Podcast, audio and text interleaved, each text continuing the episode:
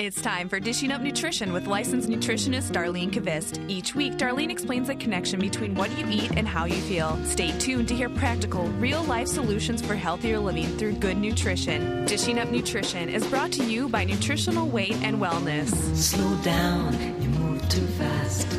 You got to make the morning last. Just kicking down the cobblestones, looking for fun and feeling Welcome to Dishing Up Nutrition, brought to you by Nutritional Weight and Wellness, a company bringing you life changing nutrition information. I'm Cassie Weness, registered and licensed dietitian. And to all of you who are listening this morning, I am so glad you tuned in because we have a great hour in store for you. And I know of two people tuned in for sure this morning, and their names are Riley and Marissa. So good morning from mommy to both of you. Now, before I let you in on what this great hour is all about, I do need to introduce my colleague who is in studio with me today. Anna Derhak is a licensed nutritionist. She holds her master's in nutrition, and so she is a walking encyclopedia, like I called her earlier before the radio started. She's just full of some great research. So, we're going to be hearing about some of that today. And for those of you who don't know Anna, she sees clients at Nutritional Weight and Wellness at both our St. Paul and our Wayzata offices. She also teaches many of our classes, and most importantly, she is the mom of two and a half beautiful children. and I'll let her explain that one half. Welcome, Anna. Uh, thanks, Cassie. I love being on. So, um, and the half part is I am eight months pregnant. So, and it's like I said here. to you, if you're at all like me, you just might have the baby this morning if you want to go a little early. That's right. Um, but I just wanted to give a nice shout out to my two beautiful girls, um, Isabel and Genevieve. Thanks for listening, and my husband Russ. Um, but Cassie, what are we going to talk about today? Well, the topic today is gluten sensitivity and celiac disease. And I'm guessing that the reason Dar chose me to host today's show is really due to my two biggest fans listening mm-hmm. back home. So I know I already said hello, but I want to say a big I love you this morning to Riley and Marissa, and I'd like to dedicate this show to them. For those of you who haven't heard yet, my four year old Riley was diagnosed with celiac last September. This was after four years of struggling with unresolved reflux, and it was after four years of chronic antacid use. And when we got to the point where those antacids weren't helping anymore and all the doctors wanted to do was dose him up higher and higher, I finally said enough is enough. And by that point, I had experimented with a lot of different remedies. I had been taking him to the chiropractor regularly to help with the the heartburn. I had eliminated milk and cheese. I dosed him up with the good bacteria, but it wasn't working. And probably on a subconscious level, I knew I needed to address gluten but I also knew it was going to be difficult in the beginning anyway. When nothing else was working, though, I finally said, okay, I'll get him tested. And I went through Entero Lab, and we're going to talk a little bit more about them. But I went through a lab called Entero Lab down in Texas, and it came back positive for celiac disease. And it also showed an allergy to dairy, all dairy mm. products. And I'm going to let Anna talk a little bit more now about Entero Lab and the kind of testing they do. Yes, and we use them pretty much readily with all of our with most of our clients anyway. Right. And I felt really confident because Dar, Yep. I knew had gotten her grandkids tested Yes. back when they had some. When they had issues, Reactions, yeah. definitely. And so, and like Cassie mentioned, Enterolab is a laboratory out of Plano, Texas, and really it specializes in food sensitivities and allergies. And so they they do it through a stool sample because it's much more accurate than doing blood work. Right. So, um, so they they test for dairy, gluten, eggs, soy, and yeast. Um, and I think they're coming out with more, but not for sure yet. We So don't know the date we yet. don't know the date yet. Um, so, but they it's really easy. You basically, you know, um, Send your money. Yeah, send your money and they Fork over your dollars. Fork over your dollars, and they send you a kit. And And the kids think it's hilarious because you get to poop in a bowl. exactly. My kids just so we catch it. Yep. And then you send it back and you find out the results. And Cassie, how long did it take for you to find out the results? It was exactly four weeks to the day. Oh, and really? they say in their literature it will take up to four weeks. And I think they're just so busy that it takes That it does take that all of long four sometimes. weeks. Okay. Yeah. Right, know. Yeah. And so we did that with Riley. He had to poop in the bowl, and it was Mm-hmm. so easy. You know, they, like you said, they send you the kit, you do it, you just tape it up, and then you call UPS and they come pick it up for you. Yep. Nice. And then it gets um, flown so that it gets there overnight. But once we got Riley's positive results back, we of course had the family tested because that's always recommended with celiac disease because it is genetic. We went through Enterolab again, and his sister has the exact same diagnosis. And I found out that while I don't have celiac, I do have a gluten intolerance or gluten sensitivity. And for many of you, it's probably the first time that you've heard of this Enterolab that we're talking about. But if you have some symptoms and you'd like to know the hard facts, I do encourage people to consider them. They're becoming more well known and respected. So just, you know, keep your ears open. In fact, I just learned that one of the local celiac support groups on the West Coast is having Dr. Kenneth Fine, who's the medical doctor that heads up Enterolab. They're having him speak at their upcoming conference. Nice. Yeah. Well, Cassie, now that you've told your close connection with today's topic, um, I'd like to let the listeners know a little bit about my connection. Um, I do not have gluten intolerance. I definitely know I'm sensitive to it. So, uh, for the majority of the time, I do stay away from it.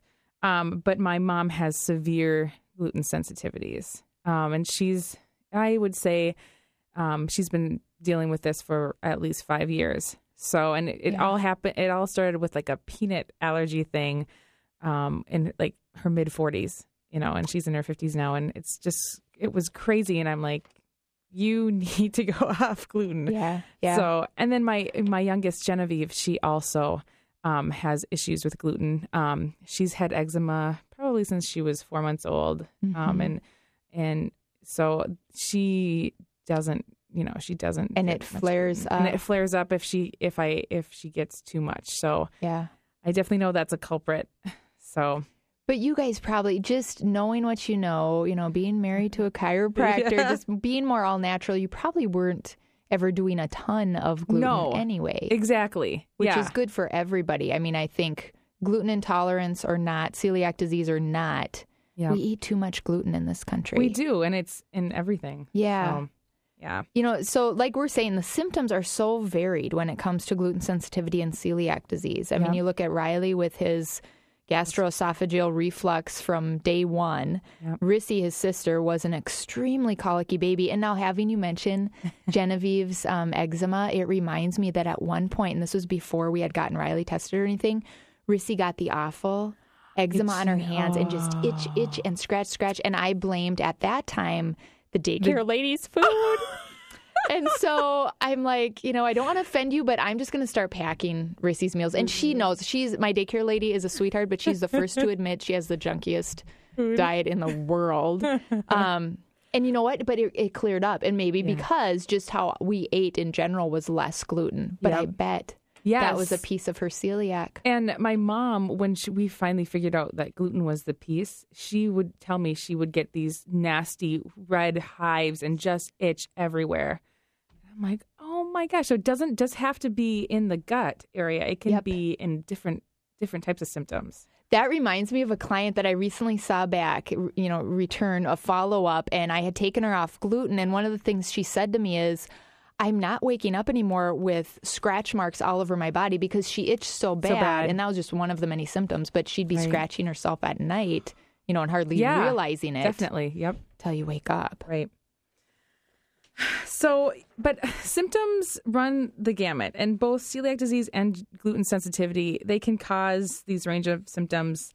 And when clients ask me the difference between the two, because there is a difference, definitely, um, I first kind of like to tell them that whether it's celiac or gluten sensitive, you have to get the gluten out. Yes. It is paramount because both scenarios can cause a lot of damage if left untreated.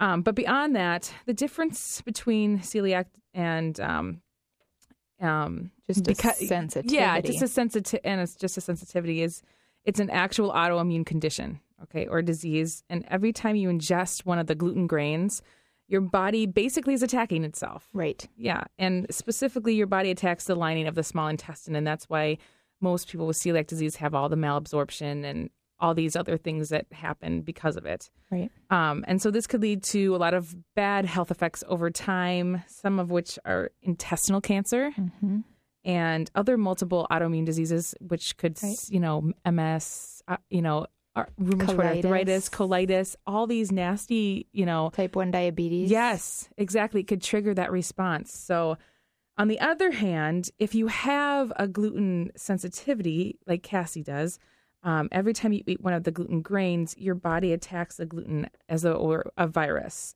or a bacteria, and this basically can lead to even more damage to your system. a lot of damage and that's why i say the same as you do anna that you know at the end of the day there is a difference and anna just explained it but the, at the end of the day the bottom line is you need to get the gluten out. Now when mm-hmm. i went through Lab, i also had my intestinal absorption tested.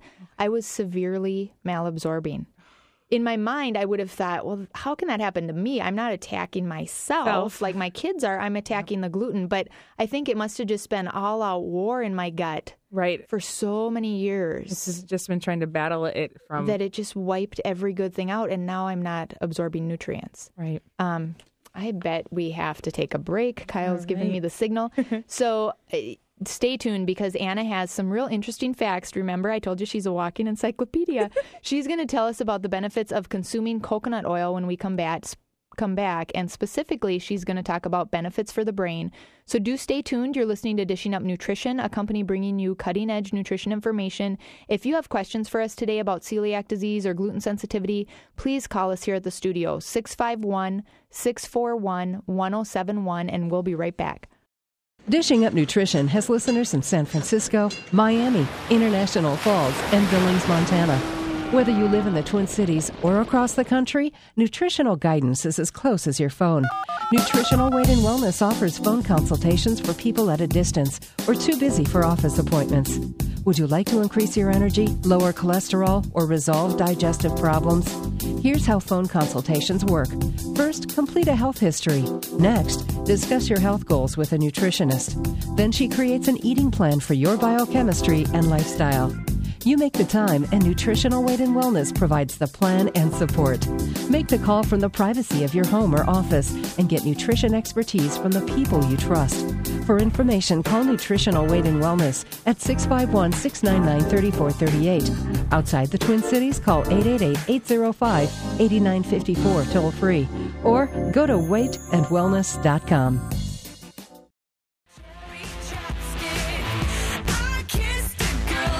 Okay, well, welcome back to Dishing Up Nutrition. Thank you so much for listening today. I am Anna Derhak, licensed nutritionist, and I am here with Cassie Weness, registered and licensed dietitian. And before we went to break, Cassie mentioned um, that I had found some really interesting research about coconut oil and its benefits on the brain. And um, when I came across this, I was astounded. But um, the research was done by Dr. Richard Veech of the National Institutes of Health, and this was done in or published in 2004 about how medium tra- chain triglycerides found in coconut oil are beneficial for the brain because they they're an a ready source of energy for our neurons or what we call brain cells. And specifically, if glucose is- isn't available because our cells have become insulin resistant, um, then that can actually stop and somewhat reverse the process of Alzheimer's disease. Isn't that crazy? That's awesome. So, I mean, And I love coconut oil, so hey, I'll just start eating it out of the jar, I guess. That's right. You know, it's funny because I I know some of the other benefits of coconut oil. This one was new to me, Anna. That is really interesting. Yeah. But um, so I bought some and was trying to incorporate it in different areas. And the kids will not eat eggs if it's cooked in coconut oil. Really? Riley will say, "Mama, what's that stinky smell?" oh no, Isn't that funny? But I love coconut, so I love the smell. yeah, yep, But there is a deodorized one. yes. But I'm trying to remember It's what it's north. called. It's up north, the wilderness wilderness family or something. Is that what it's called? Oh, if But anybody I've really wants to know, call me at the office later Yes. today because I think I have it written down. But I have a client that was buying it because she didn't like the smell either. Yes. So when you're talking about this research and helping reverse the process of Alzheimer's to some degree, how much coconut oil are we talking about to see those types of benefits? Well, Dr. Veech was saying a therapeutic dose would be two tablespoons, and they've Okay. tested this in client in patients. They just need a bigger study group. Obviously, more research money. So Yeah. yeah, but yep, two hmm. tablespoons per day. So eat, eat up I'm- your coconut oil. Pulling mine back out. Just make sure it's unrefined. Yes, unrefined. So we have a couple of callers. So let's go to Line one with Patty. Patty, welcome to Dishing Up Nutrition. Thanks for listening. Oh, thank you. You had a question about pets and gluten? Yes. Um, as I was listening, I've been uh, just going back and forth with a five-year-old uh, mini Australian Shepherd I have, who just really since since uh, she was very young, she just seems to always have loose stools. And you know, I've changed some dog foods, but I'm wondering if the gluten could impact a dog like it does a human. You know, I am so not a dog expert, but I happen to know that it absolutely can because these conferences that I was at earlier this month, gluten intolerant group conferences, one of the gals who was a speaker, she gets up in front and starts to tell her personal story about a couple of her family members and herself that are gluten intolerant and how they found out. And then a year later, their dog starts to have some similar symptoms, takes them to the vet, and he says, Have you ever heard of gluten? and had her remove it from the dog's diet. So I'd be interested to hear what Katie Canine would Yeah, say about that question. If I'm sure she's heard of it, but I would absolutely try to get the gluten out. Now, how you're going to do that, I don't know if they make a, a pet food. Do you have any idea? Boy, I you know I don't know, but as I was listening to your show, I went, well, I know I should be calling Katie Canine because I do listen to her show, but it was listening to you that kind of spurred my thoughts to kind of go that route. Like, yeah, you know, maybe that's as simple as that. Because when I brought her to the vet, you know, he says, well, there's nothing wrong with her, but you know, not all vets possibly are up on Right. the whole. Yep. Right. I think it would have to be more of a, I don't know, homeopathic, naturopathic type of vet. And there are those out mm-hmm. there, but mm-hmm. that is one dog question. I do know the answer. And since then, because I've been telling this funny story about this gal that took her dog off gluten, one of my clients said, Oh, yeah, mine too. My dog has gluten intolerance and I took it off gluten. So I bet if you Google it, there's some information. I don't know if you're going to have to cook your own dog food, but I think it's worth a try. Thanks for, Oh, what a great idea! And Yes. if it works, I will call you back and report. oh, fun. Oh, Please thanks, do. Patty. Thanks okay, a lot. Thank you. I really enjoy your show. Thank Oh, you. thank Bye you. bye. Okay, let's take Stacy on line two. Stacy, welcome to the show. Thank you. Stacey. Did you give up gluten and you had a question about that or No, actually, I just wanted to kind of give a testimonial for people out there who might be like thinking, would it work or is it worth it? And I just wanted to say that it is extremely worth giving it up if you have any symptoms whatsoever. It totally changed my life.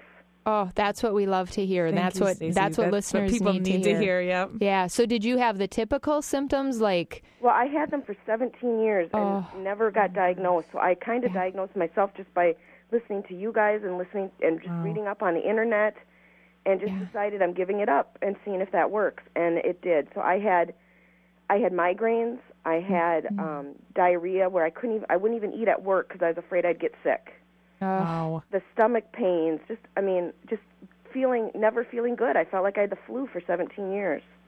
oh, you just didn't even know what it was like to feel good. Oh, and then when anymore. I did, it was almost like I wanted to cry every time Yeah. I talked about it because it was like a whole new life. Oh, Right. and you can cry. I still cry sometimes when I talk about it.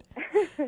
Now. I can I can go out and have you know, just go out and enjoy life. Yeah. I was like almost homebound because I didn't want to go anywhere. Yeah. Right. And it's not that hard, is it, once you get into it? You know, it's not because I hear that all the time. People are like, "Well, it's, isn't it difficult?" I hear it's like the most difficult thing to do.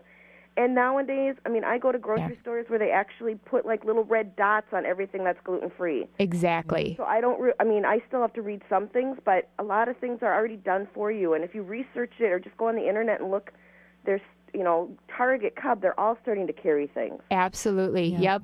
Super So Walmart, all of those places. Right. So it's not as difficult as people think. And I liked food, and I liked pastas and spaghettis, and I don't really miss it because the way I makes me feel, it's not even worth it to me. Right.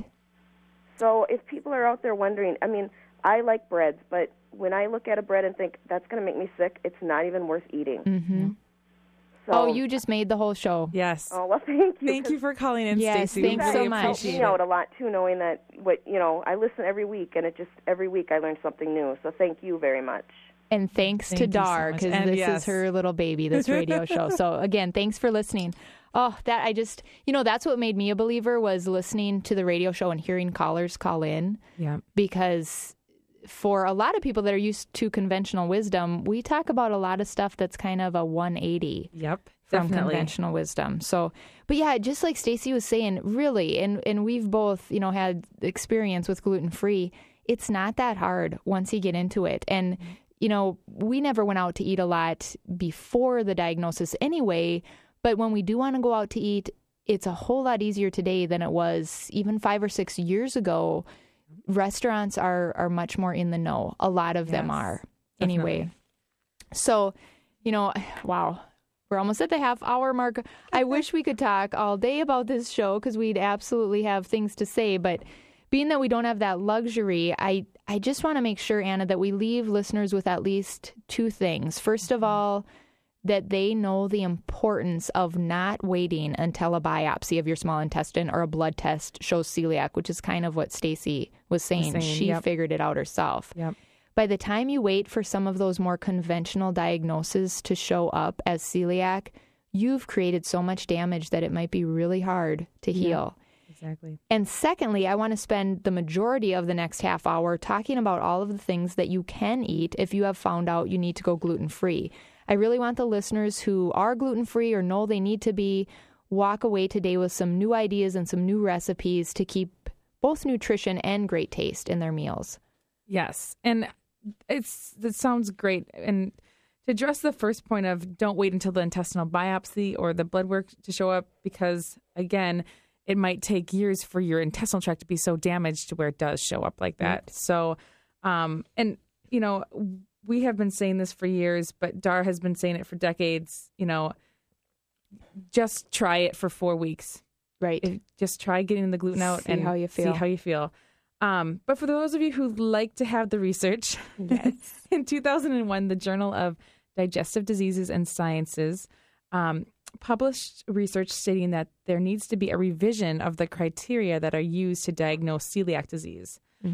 And the conclusion of this research article states, um, quote, there is much evidence to suggest that celiac disease develops gradually from muc- mucosal inflammation to crypt hyperplasia, um, and then finally to overt villous atrophy. Okay, so what all that means in Yes. layman's terms is that basically if you don't want your the good absorbing cells of the intestinal tract to become flattened which is what happens in gluten sensitivity and intolerance and celiac disease then you you then you want to Catch it catch it early. early. Exactly just how what we've been saying. So um, and then they, they go on to say the present diagnostic criteria for celiac disease currently requiring a def- definite villous atrophy. Again that flattening um, are in need of revision so Right, right. I mean, yeah.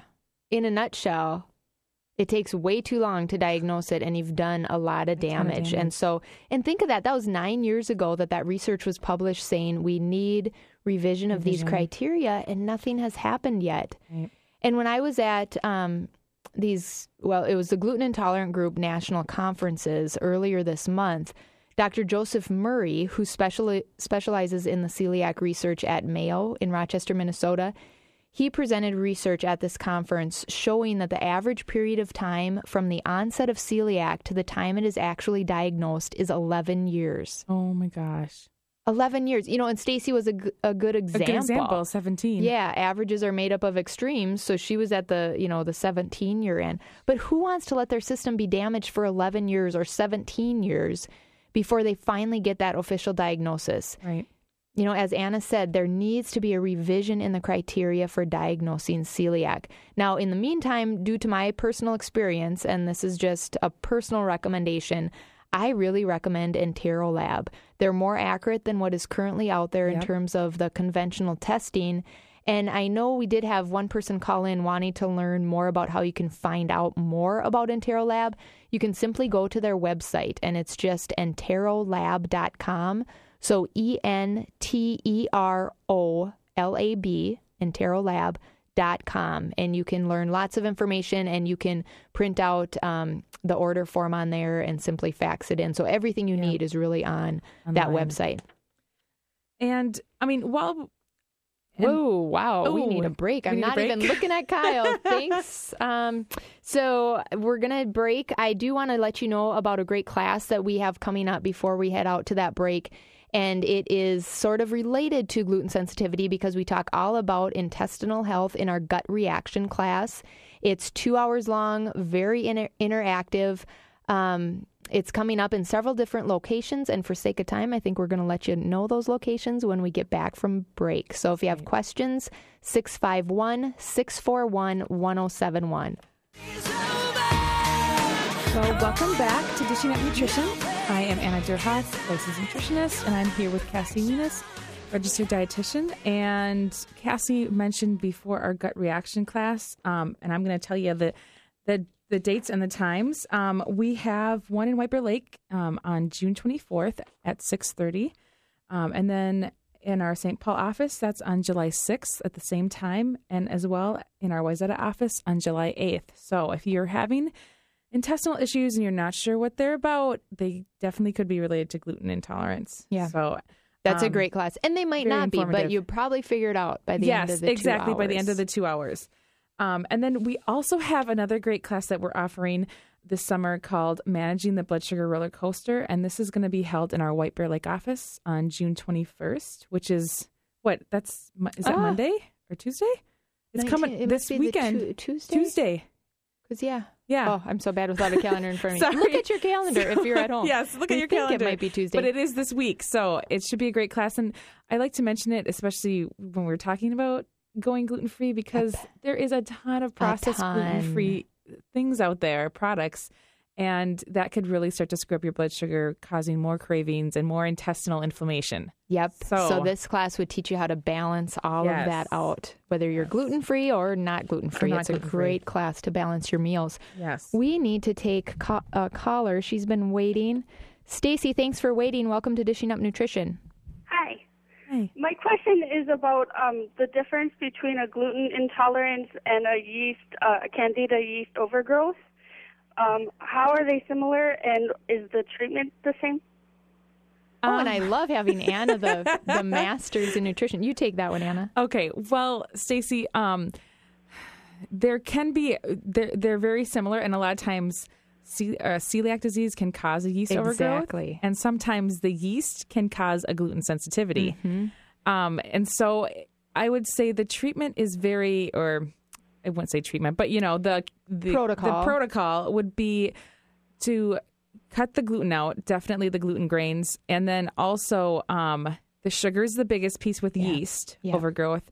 Um, but then any type of like um, fungal components too. Peanuts and cashews would be out, Mushrooms. mushrooms, you know, but those are the biggest things. I would definitely really watch the sugar and really, you know, keep the gluten out of the diet for a while. yeah.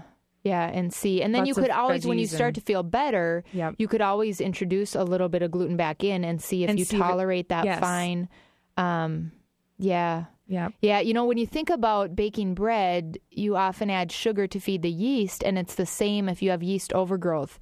Every mm. time you eat sugar or white flours flour. because they turn to sugar, you're Yep. feeding that yeast and it's multiplying. Does that help? Yes. That makes sense. Okay.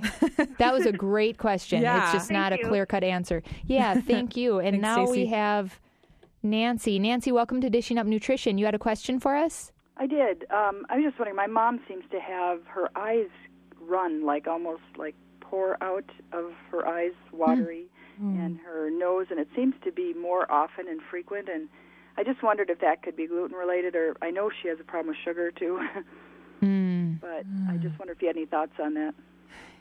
It could be. Or it could be yeast overgrowth. It could Is that be where yeast you're going? overgrowth. That's- I Um, suppose it could be dairy intolerance. Yep. And I know um, with the watery eyes and things like that, I know Sjogren's syndrome can be related Oh. to to gluten intolerance. Um, so, but I would say the yeast might be more of a problem with the watery eyes than Yeah. the you know than the dried That out. maybe start there. That maybe it's yeast overgrowth. So Yep. you know, probably same as we said to the last caller. Really trying to convince your mom to kind of get the sugar out, and then also, I mean, it's it's really pretty critical, don't you say, Anna, to add a supplement A of good good, bacteria yes. because while you stop feeding the yeast. you still have to in some shape or form start to grow good Yep. bacteria and you can't grow something from nothing so Yep. we generally recommend that you find a pure strain of what's called bifidobacteria Okay. when you're first starting out and maybe maybe take one in the morning one in the evening when you're beginning that regimen Yeah. and then try to cut back on the sugar and from my own personal experience just taking the bif- bifido helps you start to lessen those cravings Yes. and then it gets a little bit easier to start cutting back on that sugar so it kind of Yep. helps in that way too I take acidophilus every day. Is that basically the same thing, or no So what's the another difference? good bacteria but am i right anna in saying that acidophilus resides more in your stomach Yes. So if you're trying to target yeast overgrowth, that's in the small intestine, and 70% of the good bacteria in your small intestine is bifido. yes, mm. So both good for you, but just do different good things. different functions. Yes. Yep. great? Thanks a lot. Thanks, Thank Nancy. you. Okay, I think that's all. Oh, no, no, no, no. Hmm, should, we better one? just keep going to callers because right, how all right. frustrating is that if you're sitting online? So, Wendy, you had a question for us. Yes. Hi. Thanks for taking my call. Thank you Um, for listening. I'm calling about my daughter who's 14 and she has had stomach issues for years and uh you know always running to the bathroom and we've never been able to get any sort of diagnosis um you know i'm just wondering where i would start with some of my her you know i have always kind of thought maybe it was a dairy intolerance but where would i go to to start with her oh, Okay. How Well, old is Wendy- she? She's 14? 14? Wendy? she's 14 yeah I would, you know what? You I say would, your piece and I'll say mine because I have an idea too. okay. I would, I would get tested. I would definitely Amen. get That's tested. what I was going to say. Because, and I've been there, you know, to Just play to around know. with things with the kids, it's so hard. And to say one day, okay, we're going to cut dairy out for a while. And then I if it's not helping, then the next day, yeah, then the next day you're cutting something else out and they're looking at you saying, you're crazy, mom.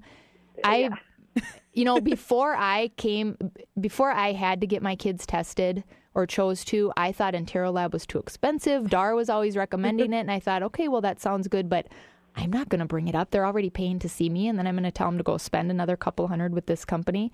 It is Right. worth every worth penny because then you have it on paper, especially when you're de- dealing with a child, because then you can show it to them, you know, at And a that age of teenager, for 14. that matter. Yeah, and say, you know, this is it. And if you keep going down this road, you're going to continue to damage yourself. And like we said, maybe end up more with problems. intestinal cancer or other diseases down the road. So right I Well, would go to enterolab.com.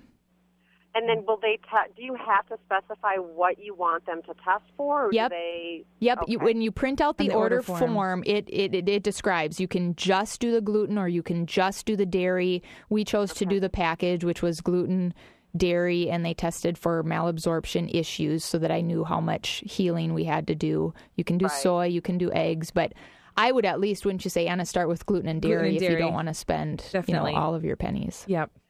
So when then you get you do the test and you get your results and then are they able to kind of guide you on what you need to do or at that point then would we come see somebody like you to kind of guide us through the process of how to live with this condition Yeah. or whatever. I don't think they do a lot of guiding, and it's almost like reading a legal document when you get it back. So, yeah, probably you'd want to um, come wanna- see somebody yeah. at our office if you get some positive results back, because we certainly have a lot of knowledge in both gluten and dairy free.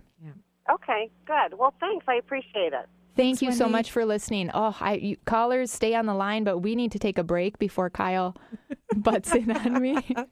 Um, so, our last break, if you've been adhering, though, I just want to let you know if you've been adhering to a strict gluten free diet already and some of your symptoms are still present, ugh, I am always learning. So, Anna was telling me that there are a group of plants which contain a similar protein to gluten, but it's a protein called lectin. And this protein, lectin, can also produce some of the same inflammation and some autoimmune type responses that gluten can in celiac disease. So stay tuned because Anna's going to tell us what types of plants have this specific protein in them, and we'll be right back.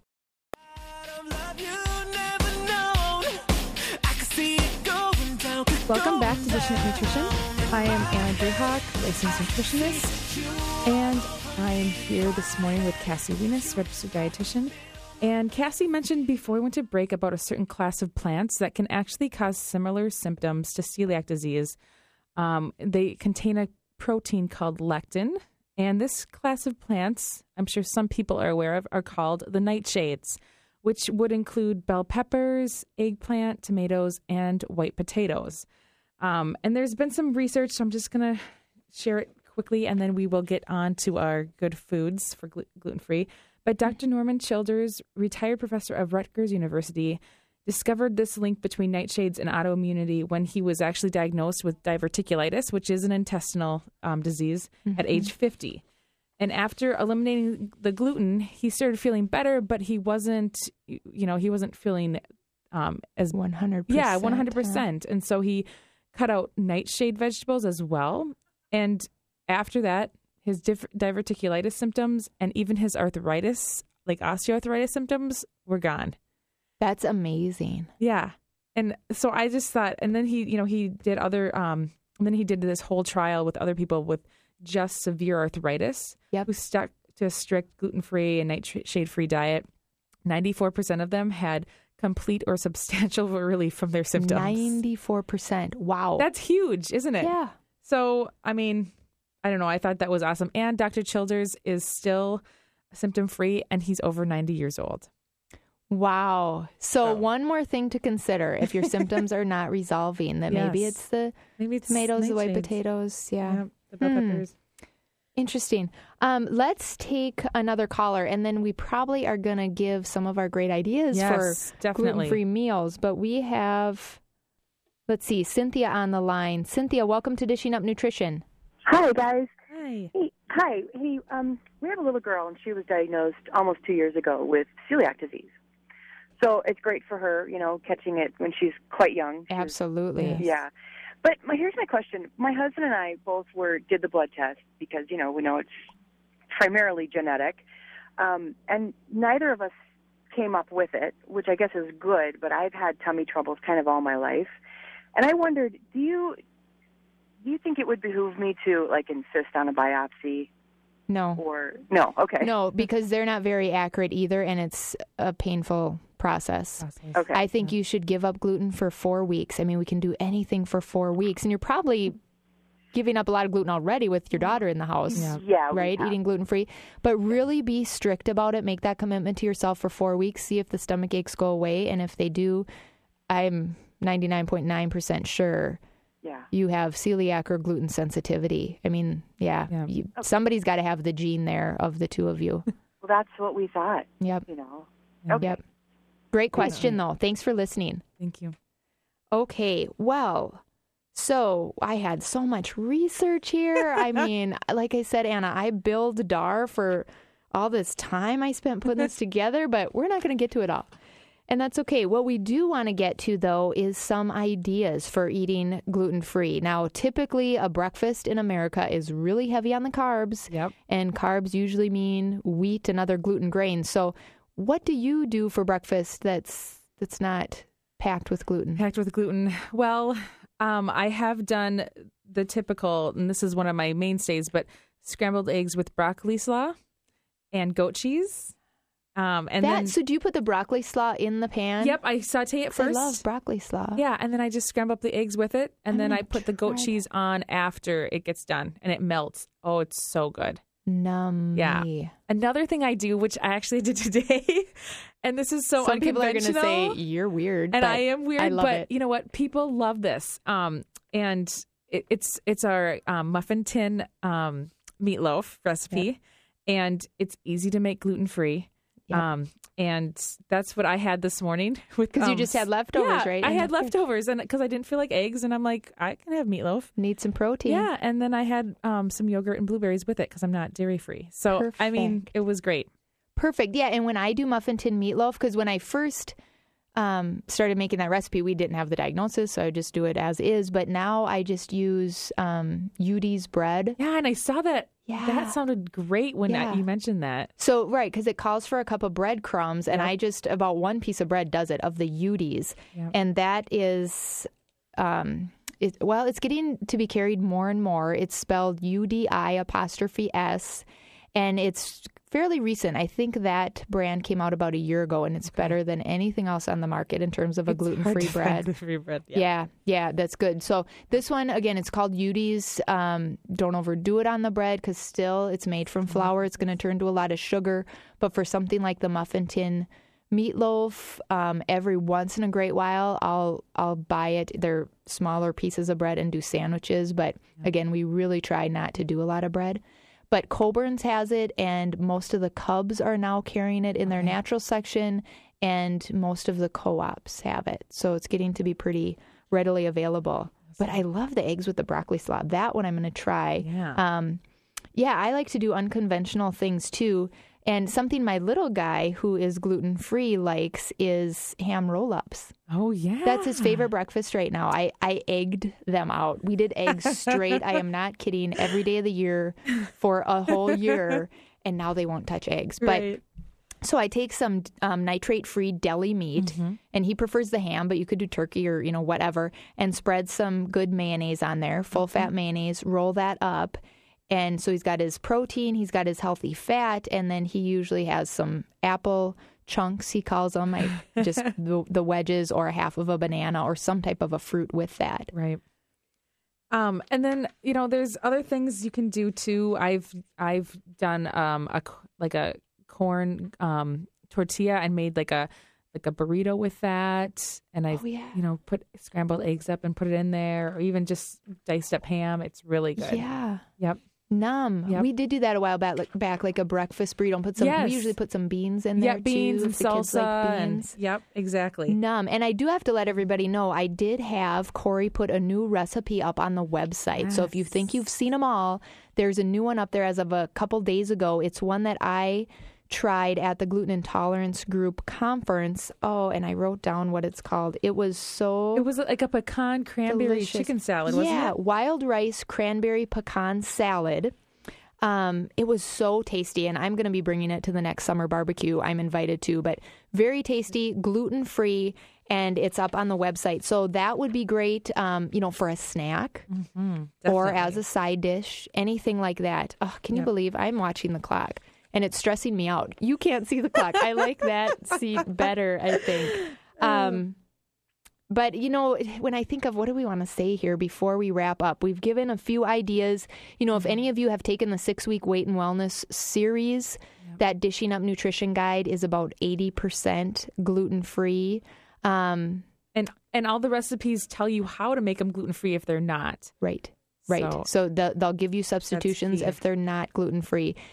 But I do want to say too if you are feeling overwhelmed, maybe because you think you need to give up gluten or you've been diagnosed, do consider a visit with Anna or myself or any one of our other five nutritionists. We are well versed, aren't we, Anna, in yes. the whole gluten free thing? We are. And, you know, gluten free cooking and gluten free living across the board, it doesn't have to be difficult. You need, you're going to need support. And when you first venture out, it's just a different way of life. So 651 699 3438. Come call us. Call um, us. Remember, gluten can be the problem, removing it can be the solution. The good news is the choice is up to you. Have a great weekend. Yes. Thanks for tuning in.